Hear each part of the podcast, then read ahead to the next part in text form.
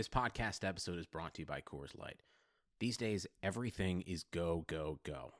It's nonstop hustle all the time. Work, friends, family expect you to be on 24 7. Well, sometimes you just need to reach for a Coors Light because it's made to chill. Coors Light is cold lagered, cold filtered, and cold packaged. It's as crisp and refreshing as the Colorado Rockies. It is literally made to chill. Coors Light is the one I choose when I need to unwind. So when you want to hit reset, reach for the beer that's made to chill. Get Coors Light in the new look delivered straight to your door with Drizly or Instacart. Celebrate responsibly. Coors Brewing Company, Golden, Colorado. Matt Chernoff from 680 The Fans, Chuck and Chernoff show here. And I want to say thanks for listening to today's episode of the Chase Thomas podcast. You can find it on Apple, Spotify, and all your favorite podcast apps.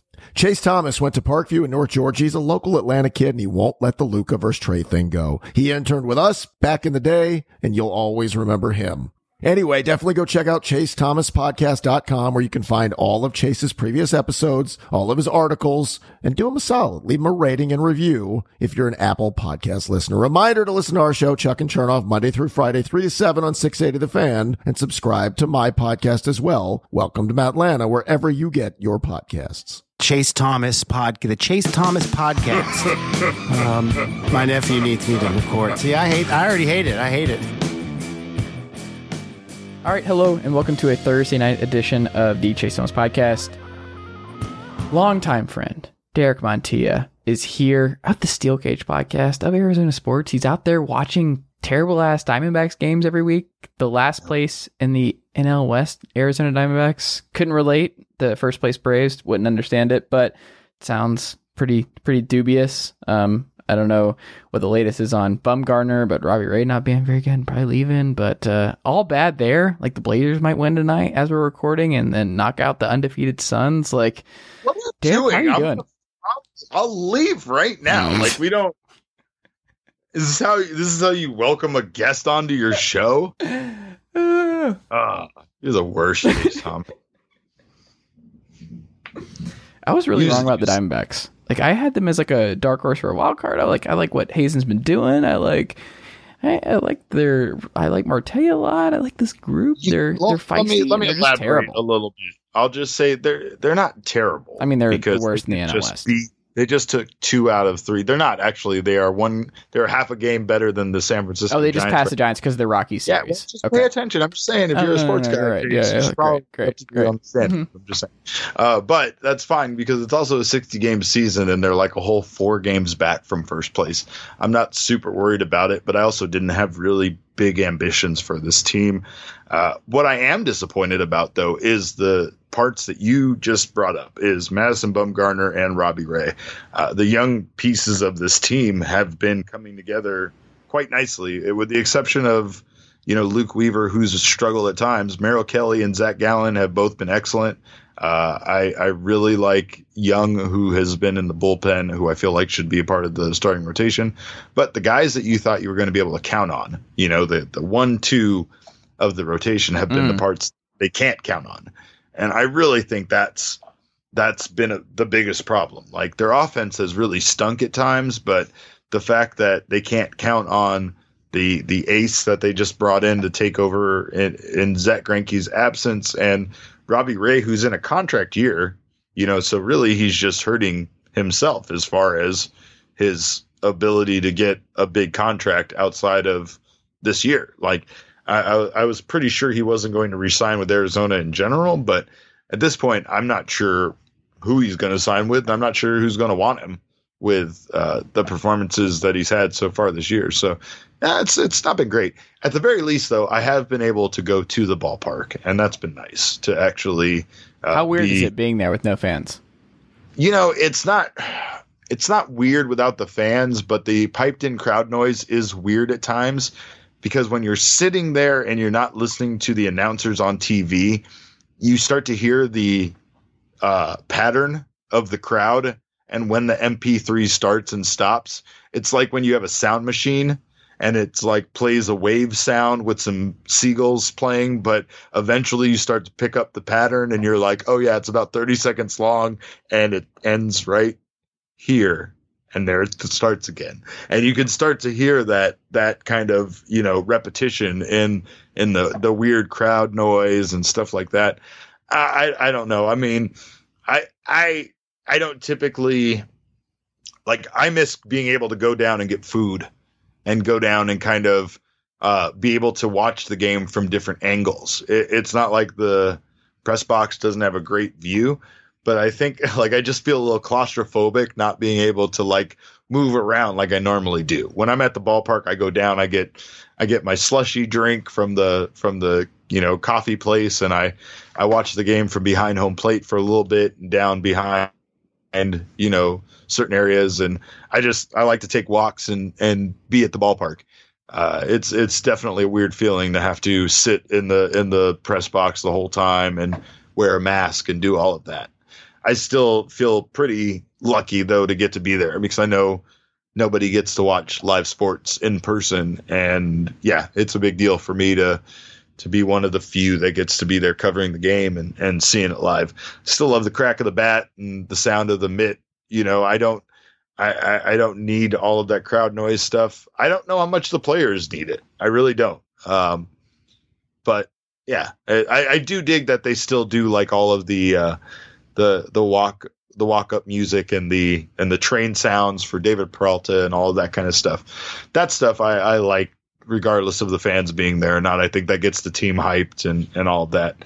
Uh, some some uh, some teams have still been doing fireworks and such when home runs go off. Uh, I feel like that's a little bit excessive, but hey, do your thing, man. Celebrate, enjoy yourselves. I I, I don't know. It, it's a weird it's a weird thing, and I mean, whatever Uh, you want to do at your at my field, um, I'm okay with whatever at um, my ballpark, as you know. You don't live in Atlanta anymore, Chase. You know that. I didn't say Atlanta. I'm saying your ballpark. What is it called? Oh, ballpark. Oh, Chase Field. Yeah. Chase.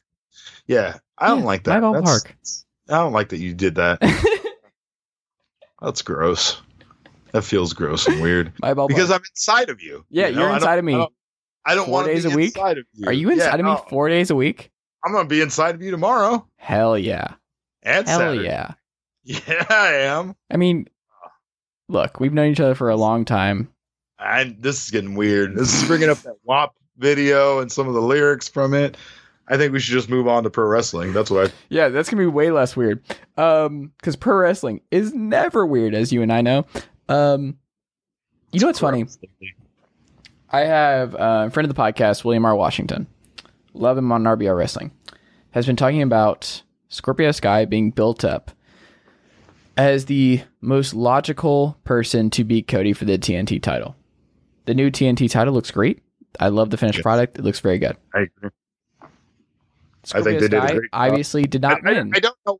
I don't know why they didn't have that finalized. By the way, before they debuted. I don't really care. like it's fine. No one's gonna remember any of that. Like I don't really care. No. I care about the finished product. You're No one's gonna remember. Like we're not gonna remember a year from now that they went a long time without the fin. Like we're not gonna care. Like it's just we're not gonna remember it. But I was surprised as I was watching this because he had talked me into it. Where it's like they're padding his stats. He's he gets his own theme music. He's added to the intro. Like Scorpio Sky is now a important part of AEW Dynamite. Then he loses. And then we have the Brodie Lee segment. I was stunned. Like I wrote down my notes, I was just like, this was all baffling to me. Like I really it made sense that Scorpio Sky would be the one to beat Cody. And he just didn't. Were you stunned that Scorpio Sky, who was built up as the most logical challenger and as this new guy who broke away from SCU, not beating Cody? Were you surprised? Yes. Okay. Yes, I was surprised. Um, and I'll also give AEW credit because of the fact that they have done such a good job with this TNT title and giving anybody a shot at it, including Warhorse, who I personally worked with here in Phoenix. And like just He's had a not chance. signed though, right? Uh, no, he's not signed, but I, I just had an opportunity to talk to him, you know, like about the internet stuff he does and his character. He's just good. And I just realized he's just like really brilliant. Like the stuff he talked about, it was really smart. And he didn't overcomplicate it. He just was like, yeah, man, shit, I got this thing 3D printed up and I spray painted a part of my house and I do these videos and, and like, you know, I, I only knew him prior to that as being this guy that, you know, ripped his mouth on a turnbuckle during a match, you know, that was it. And, and so like, that's not a great reputation to have. That's not a great character. And I didn't even know he was the same guy, you know, but, uh, he did a great job of developing something that people found interesting and funny and and wanted to get behind. And that support pushed him all the way to AEW you know having him as one of the contenders. But you're absolutely right. Um, it felt like they were kind of throwing anybody at him to show that anybody could have a chance. And meanwhile they were doing this kind of slow build with Scorpio Sky. Uh, Scorpio Sky is one of the best wrestlers that AEW has. So to be honest, SCU's kind of held him back a little bit, and I'm glad to see him break away. I think that he will be one of their biggest stars. I think that they're they're putting the slow burn on too many of their top stars, though. I, I don't, but I don't hate that because of the no fans. I Like, don't- I don't. I don't. I don't, I don't either. But it. eventually, we got to get around to it, right? yeah. like you know and that's the thing is is like maybe doing something like turning the bucks heel would would be a big Well, they're definitely not after this week. right. No I, I get you. I get you. Uh, but i'm just saying like there's times where it feels like um, they don't want to be the stereotypical pro wrestlers who start their own company and push themselves so much that they're doing a detriment to themselves and their company by doing that because they still are some of the best pro wrestlers on the planet, including Kenny Omega and the Bucks and you know whatever. But also Omega's a tag team champion, Cody's the the TNT champion, so it's not like they're not having success.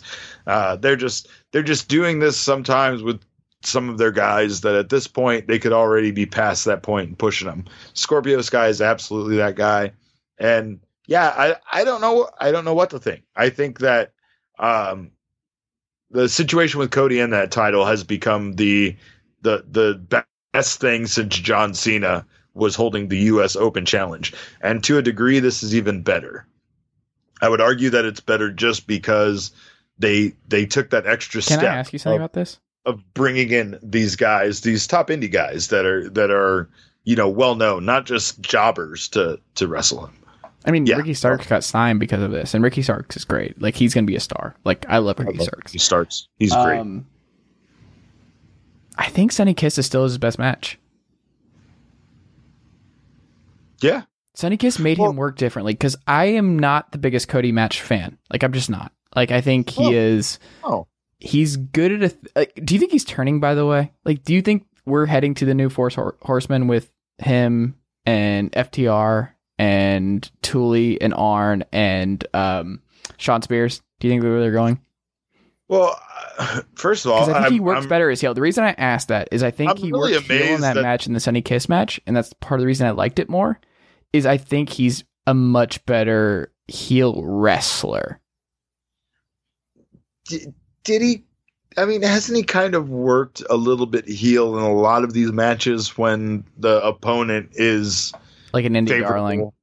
Yeah, like I feel like, But that's, where his bread and butter is. I think that's why I've enjoyed it more. Is because he actually, for whatever reason, his wrestling style is very uh, conducive for heel work. But the fans love him. Like I was at that show where he won the steel cage match against Wardlow, and everyone's just chanting Cody. Like Cody was just super over, and he is just like the guy who gave pro wrestling fans this new amazing thing. And it's very hard to turn heel when you are looked at as like the the benefactor for this great promotion that people are happy exists. Like that's a hard thing to make. It's going to be hard for Cody to make people hate him. I really do believe that.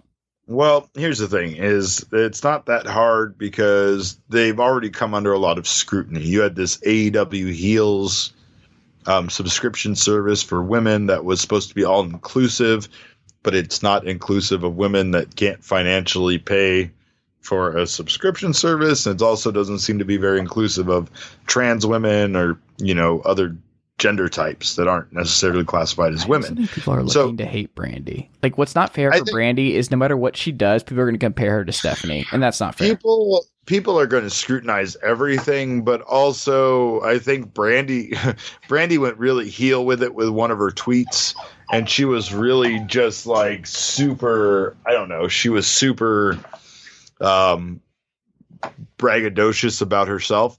I, I know she was doing it kind of in jest, but it doesn't help the situation. And it also doesn't help that Cody is taking to Twitter and defending her and like arguing with people that are, you know, saying mean things about her online. But that's the type of stuff that could lead to a very natural heel turn, both with people and storyline wise. I think that Cody already has the ammunition at this point to kind of go in a heel direction. And um, I don't know that four horsemen thing is pretty good. It's not talked about enough that Tully Blanchard had a had a uh, manager at one time that was also called the Perfect Ten. By the way, I didn't know this. Yeah, it was a. I also learned this week that he was really blackballed and got really, really screwed over by WCW and WWF back in the day.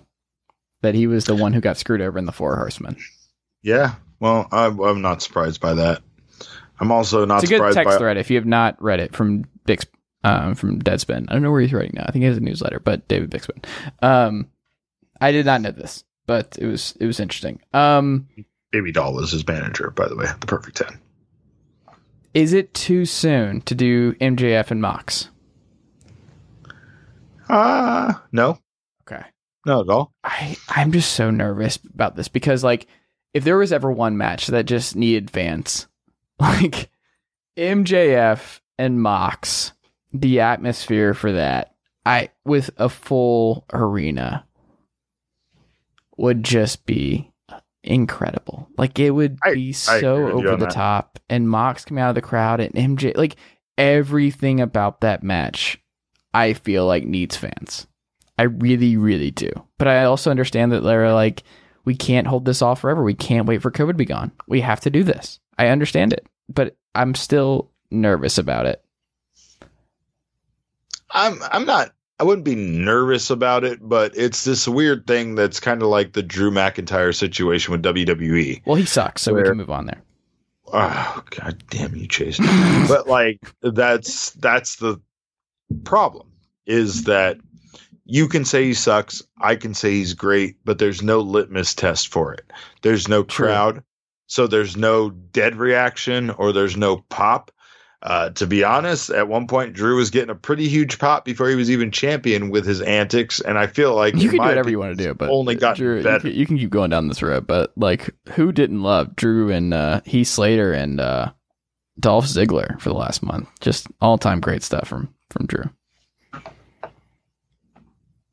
I, I I don't know if this is a knock or not, but I'm just saying that there's this thing in pro wrestling where they're comparing it to not doing with their companies with AEW and other things what the WWE has done with Drew. And that is put someone out there who they really have no clue how the fans are reacting to it. There there's not this huge talk online about Drew so you can't say that he's causing a buzz, but there's also not this open like you know like like there would be with a lot of guys that fans hate. There's not this like desire to see him lose the championship like when Roman was champion or something of that sort. There's like no reaction. And to be honest, that's kind of that's worse than having even a bad reaction because a bad reaction you can spin into a storyline thing or you can do whatever to manipulate the fans natural reaction to this person into something else or into a storyline when there's no reaction yeah there's there's you have no idea where to go with that you know? I know that there's been there's been mostly praise for drew but it's more like yeah he's doing a good job you know? Like there's not that like you know we're blown away he's our champion and i love this guy so much kind of reaction to him. And you usually have that from a section of the WWE fans no matter who's champion. So that that's one thing that's definitely lacking with that.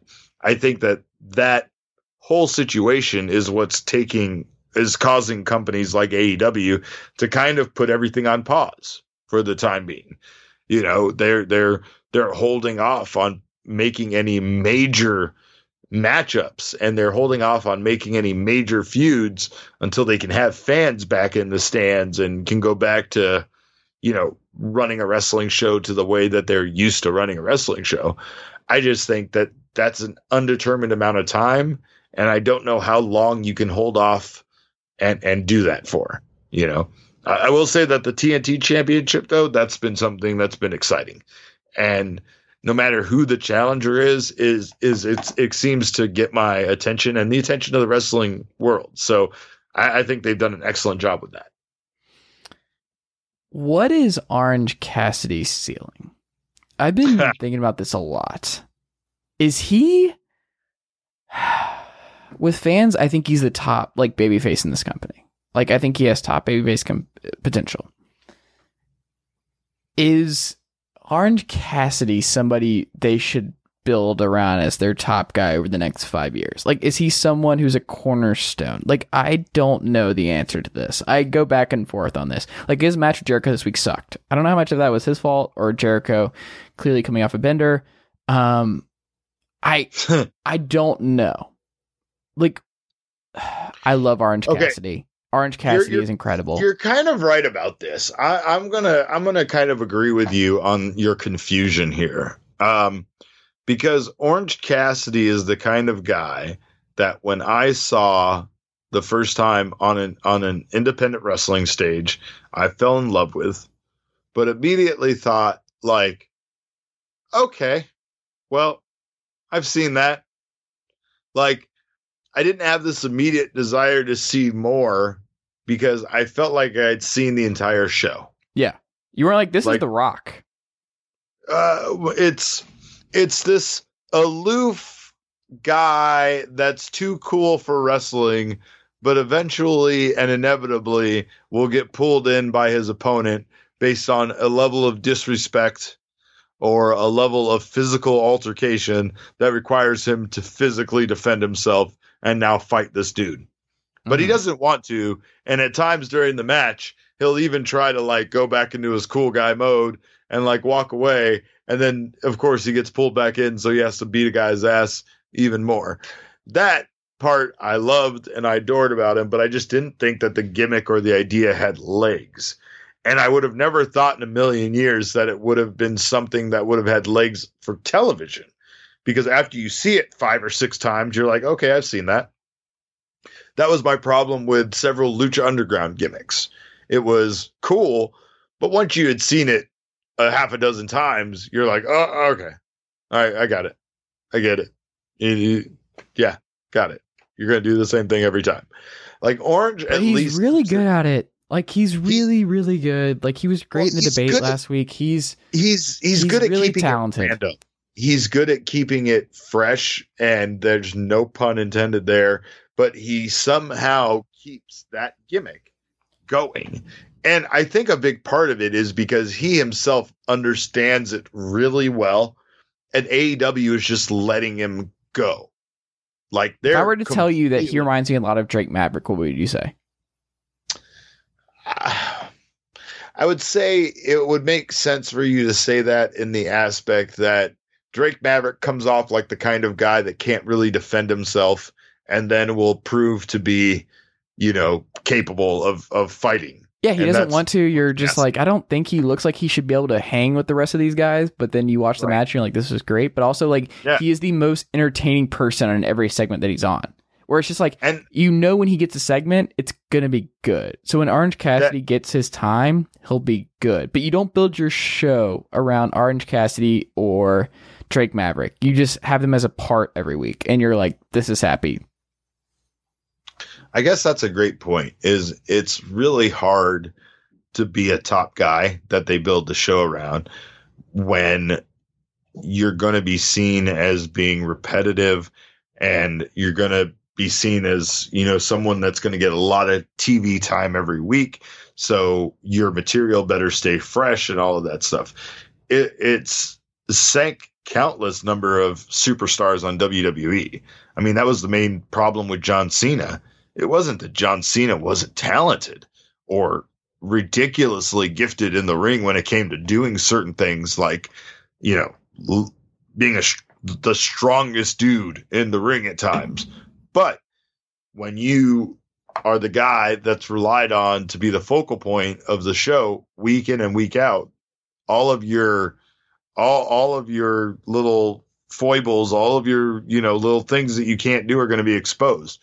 If John Cena was one of those guys who was like a mid carder who was just called on to do like a, a short segment every week and then come out and do the FU on some big ass dude that was two times the size, fucking, he'd be the most over guy in WWE still to this day. You know, I, I think that no matter who you are, it makes it really hard when WWE wants to put the entire show on your shoulders and make it where people get sick of you. You know, I don't think Orange Cassidy could handle that. I don't think Orange Cassidy could handle being in the spotlight or his character at least. Not to say the guy can't handle it because I, I fully think he's capable of it, but I just think the character would grow stale if it was a focal p- point on AEW every single week. AEW has the luxury of like switching their roster up every week and having guys come out and kind of be, you know, this week they were focusing on tag division, and this week we're going to focus on the women a little bit, even though they never really do that. Um, but they uh, they they have that opportunity to not let any particular guy get stale because they can switch up the lineup and and you know give someone like Orange a week or two off where you're like, hey, I want to see Cassidy. What the hell? You know, or at least have him not wrestle where he shows up and does something, but he's not, you know, wrestling in the ring. Um, and that's I don't know. That's it. I, I it's not to say that he can't be a top face and a and a great you know wrestler, a great guy for years for that company.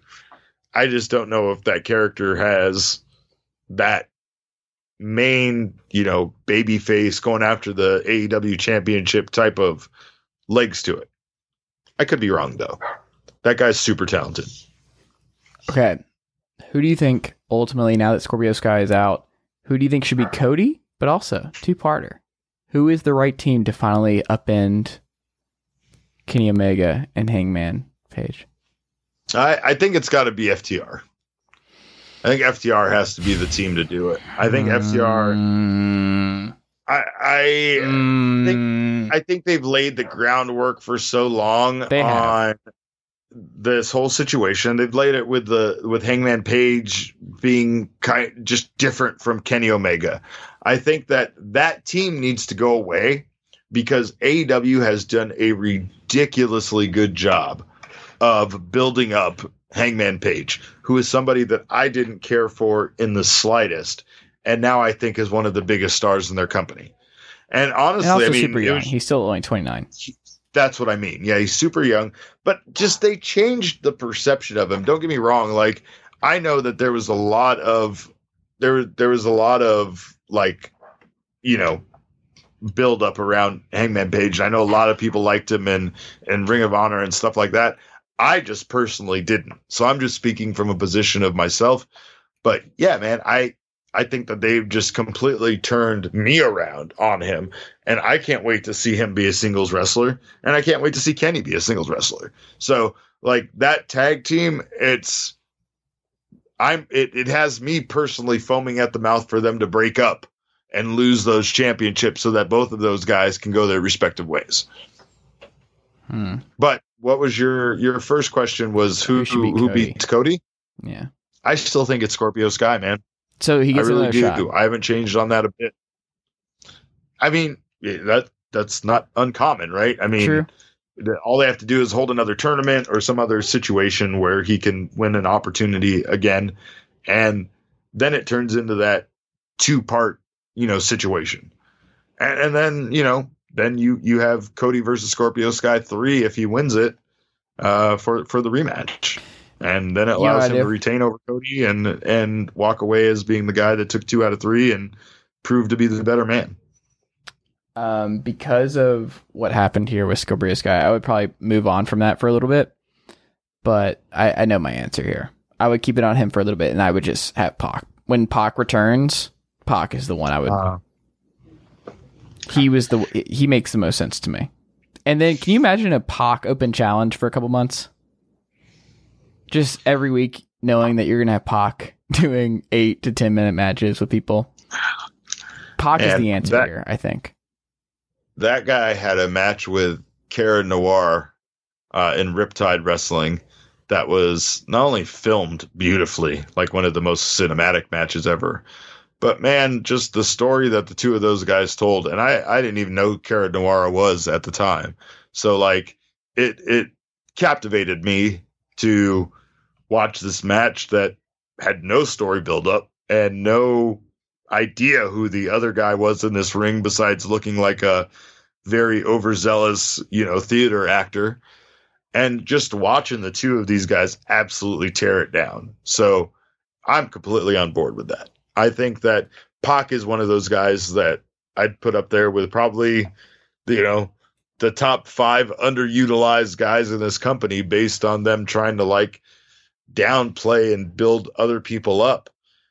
And I get it because it's valuable and it works. And and you have to do that in order for you know the guys you build up to come off as being equivalent competition for the guys we all know are perennial badasses essentially. But um I don't know. I'm I'm I'm excited to see where they go with it. No matter what, it feels like every week could be the week he loses it. That's a great feeling. You know, I mean, there's times where I'm like more, eh, you know, like I didn't really think Warhorse was going to come in and beat him, right? But I, I, was- I was with you on Scorpio Sky, and and now I feel that a little bit even with you know with Brodie Lee. Do I think he's going to Mm. actually win it? No, No. bad idea. But if he did, I don't think I'd be surprised. I'd be Like, annoyed. Eh, I don't think If I'd you're gonna pull the trigger on Scorpio Sky, you don't pull it on Brodie Lee. That's just shitty to me. that uh, that that that is one thing that I don't want this company to become is like this place where they just signed a bunch of ex WWE guys and are going to put titles on them because they made some sort of promise to them or whatever uh, contractually for them to be champions. Um, and honestly, it's I, I don't know the the the Dark Order thing hasn't landed with me as well as it did earlier before we knew who the Exalted One was going to be. I, I still think that they made a bit of a mistake by not having it be Matt Hardy, but you know. Mm. whatever. I think that's just my my own personal feeling on it. So, uh, but the the Brodie Lee thing just, even though it's hilarious that he's constantly doing a Vince McMahon parody, uh, it, it, it it's kind of grown thin after a while on me too. transitioning to Impact Wrestling. Are we sure Eric Young should be competing for the World Heavyweight title in any promotion in 2020? Oh boy, well he's a former Impact champion. I love Sanity. Sanity's still one of my favorite standpoint- entrances of all time. An all time pro wrestling entrance. Just 10 out of 10. You love to see it. He's just not good enough. Eddie Edwards Yep. versus Eric Young is not a world title feud. I don't know, man. I mean, yeah, I'm with you. It's kind of how I felt about every single one of Drew McIntyre's rivalries. It's been like, Oh, no, really? that's a Drew McIntyre problem. See, so here's where you No, got that messed no, up. Um, no, so Drew McIntyre stinks, and whatever you see him in is going to be worse because he's actually in it. Here's the thing: Chase Thomas is a garbage human being, and he says bad things about people who I know who would kick you in the face. Mm. I don't He know. wouldn't. I, I'm not talking about him as a person. I bet you Drew he's a nice a guy. delightful He would never kick you in the face. I'm just joking I think he's a delightful person. He's also He's a liar. delightful. He says talk less, clay more. You know who talks a lot? Drew McIntyre. Talks a lot. He plays. He plays a lot too. He plays a lot. as much as he's talking. he Uh, talks a lot these days. He's a talker. I think that uh, again, that's a situation of them probably bringing in somebody new that they made promises to, um, and that's that's it. No, I don't think so. I think Impact has done an excellent job of not needing to be that landing place for WWE. Impact's in um, good shape. They have built their women's division very well. Their women's division is very strong, and their tag You know team what they've division is now very is- strong. They just went after their. They just went after really great talent on the Indies. Mhm. bringing bringing the Motor City Machine Guns back was a great move. I think the North is great.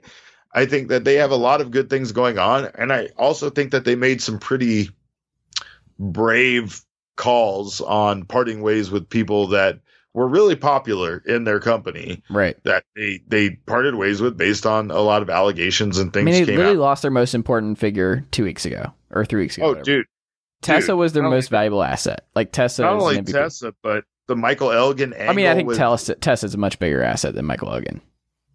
No, no, no. But I'm just saying they had a lot of um they they had a big storyline devoted to Michael Yes. Elgin and bringing in Eric Young or whoever he was supposed to be bringing in.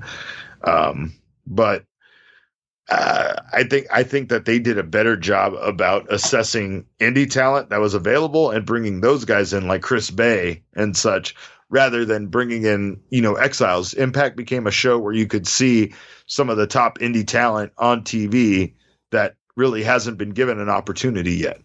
Um, as a matter of fact, guys like Chris Bey are basically told by WWE to go to Impact and build a name for themselves first before WWE is even interested in signing them.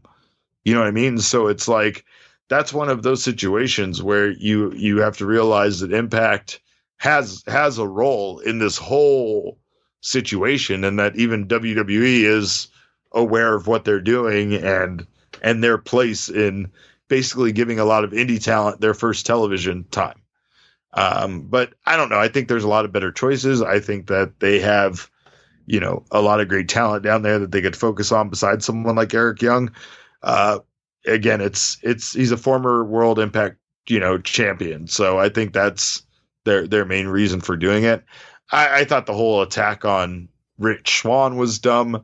I thought Rich Swann's retirement speech was pretty hokey and very salmon jacket worthy. Mhm. Um, but I, you know, I don't know. I don't watch indie. I, I don't watch Impact for that. I, I watch Impact for Rob Van Dam to make out with his hot girlfriend. That's what I watch it Girlfriends. for. Girlfriends. Hell yes. Put some respect on his name. Um, Who's living a better life than that guy right now? Nobody. oh, I can tell you one. Here's the one who's living better than this. So we'll wrap up. Randy Orton. Ha! He is the, uh, I will say, the best professional wrestler in the world right now. He Yep, can't argue with is that. Just he's on another level. Like everything Randy Orton's doing every week. It's such a shame that he's doing with no fans because Randy Orton has just been on a mission. 2020, like we're all complaining. We're all having a terrible year. We're all annoyed. You know who was like, you know what? What if I just had the best professional wrestling year of my life? What if I just like really zoned in and just made the most of it? That's Randy Orton. And it bums me out that he's doing all this with no fans and like everything with Ric Flair has been great. Like Randy Orton is playing chess while the rest of the WWE locker room is playing checkers. Like Randy Orton is incredible right now. Like he is my favorite wrestler in this company right now. He is someone that is just he's just perfect. He's like he's just perfected professional wrestling. He knows what it takes to be great. And he's just like, I'll turn on when I want to, and when I'm not motivated, I'm just not going to. And he's like, you know what? I'm motivated, so I'm gonna do it. And uh, I appreciate uh, him doing that because Randy Orton is actually the goat. He's great. Yeah, when he you you absolutely hit the nail on the head when he's motivated. Yep, that's exactly it, man. He he's the best that there is, and he can turn it on whenever he wants to, and he can also coast and like disappear into Yes. non-existence when when he doesn't feel compelled to put in an effort. The thing about that that coasting is that I think that's what allows him to be great at other times because mm. he it's almost like he's gone with an injury, but he's really not. He's just in a feud with, you know, some mid carder right now, but he'll be back. You know, he's feuding with Mustafa Ali, but don't worry, he'll he'll be no one's soon. feeding Mustafa Ali. He just Mustafa Ali just takes losses from people. Well, yeah, It's very sad. He- Mustafa Ali, like him and Ricochet, I just I'm pretty sure that they're both parts of Aces and Five Eights. I mean, Ricochet's got to be gone. Like he should not resign. Redemption. Like Ricochet needs to make it very clear that he's gone. Like he needs to be very adamant. Like I'm out of here. This is it. Um, Hey, hey, let me tell you something. I was present for his final night Mhm. at Lucha Underground. I was present. I was there for the season finale of season two when Prince Puma lost his championship. And even after they went off air, this dude was like exalted by the, you know, fans around the ring and held up like a goddamn god. And I just can't understand how you go from that to being like misused in the WWE roster and being okay with that. You know what I mean? Like, Yeah. uh, everywhere he's gone, even even in New Japan, which is already crowded with an excessive number of stars and and hard to break out, saw a tremendous amount of potential in him and always featured him, you know, pretty highly. Um, I I I don't know. I'm I'm I'm with you on that. He's definitely somebody that's been lost in the shuffle when it comes to WWE. I never expected to see him be part of a tag team in a million years. Like that's his thing that he's he's a tag team now. That's wild to me. Um, so uh, it, it's it's another case of WWE merely wanting to hold back talent and companies from utilizing that talent so that they would, you know, possibly surpass WWE. They'd rather just acquire that talent and do next to nothing with them, um, rather than let them thrive somewhere else. And yeah, I know it's it's all about the mighty dollar, so it's up to that talent to make that decision to sign. Mhm. Uh, it just it's interesting sometimes to see like like we watched the talk Talking Shopomania with with the good brothers Karl Anderson and Luke Gallows, and it was the dumbest hour and a half pay per view I've ever seen in my life. But at the same time, it was hilarious. And me and my friends, we drank and we had a great time watching it because it was so stupid and it was so funny, but it was so Karl Anderson and Luke Gallows' sense of humor.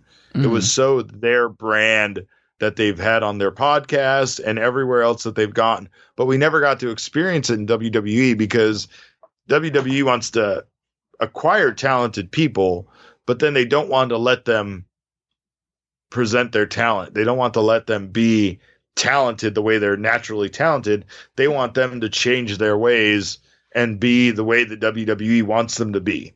And I think that's their biggest mistake is, you know, you take someone like Karl Anderson and Luke Gallows and you try to, you know, dumb down their sense of humor and make it television appropriate.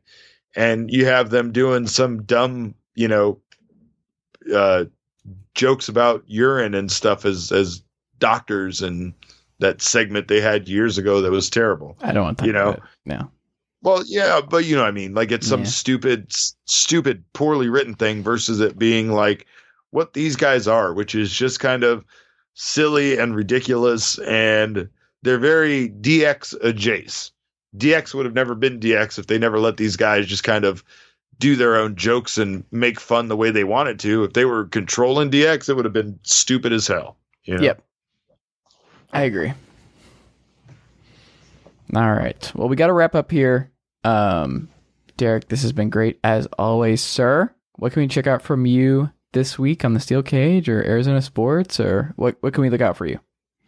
Well, uh, check out thesteelcage.com always. Um, we have the main podcast where we chat about wrestling. And then we also have the snack podcast that I co host with my friend Tim, where we do snack ratings.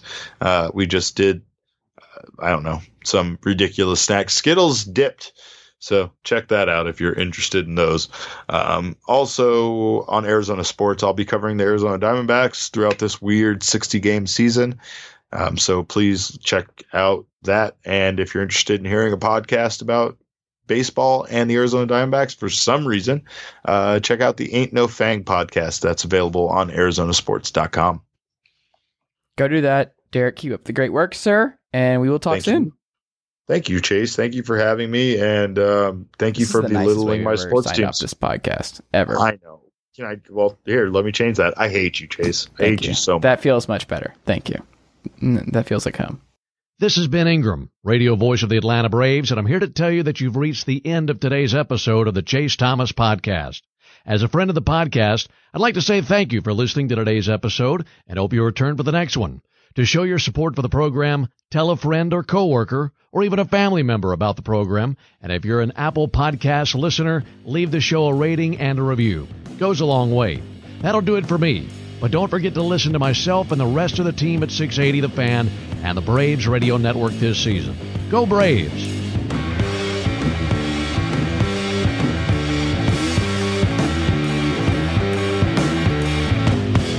Nicely done, nephew. Chase Thomas Podcast. Hell yeah.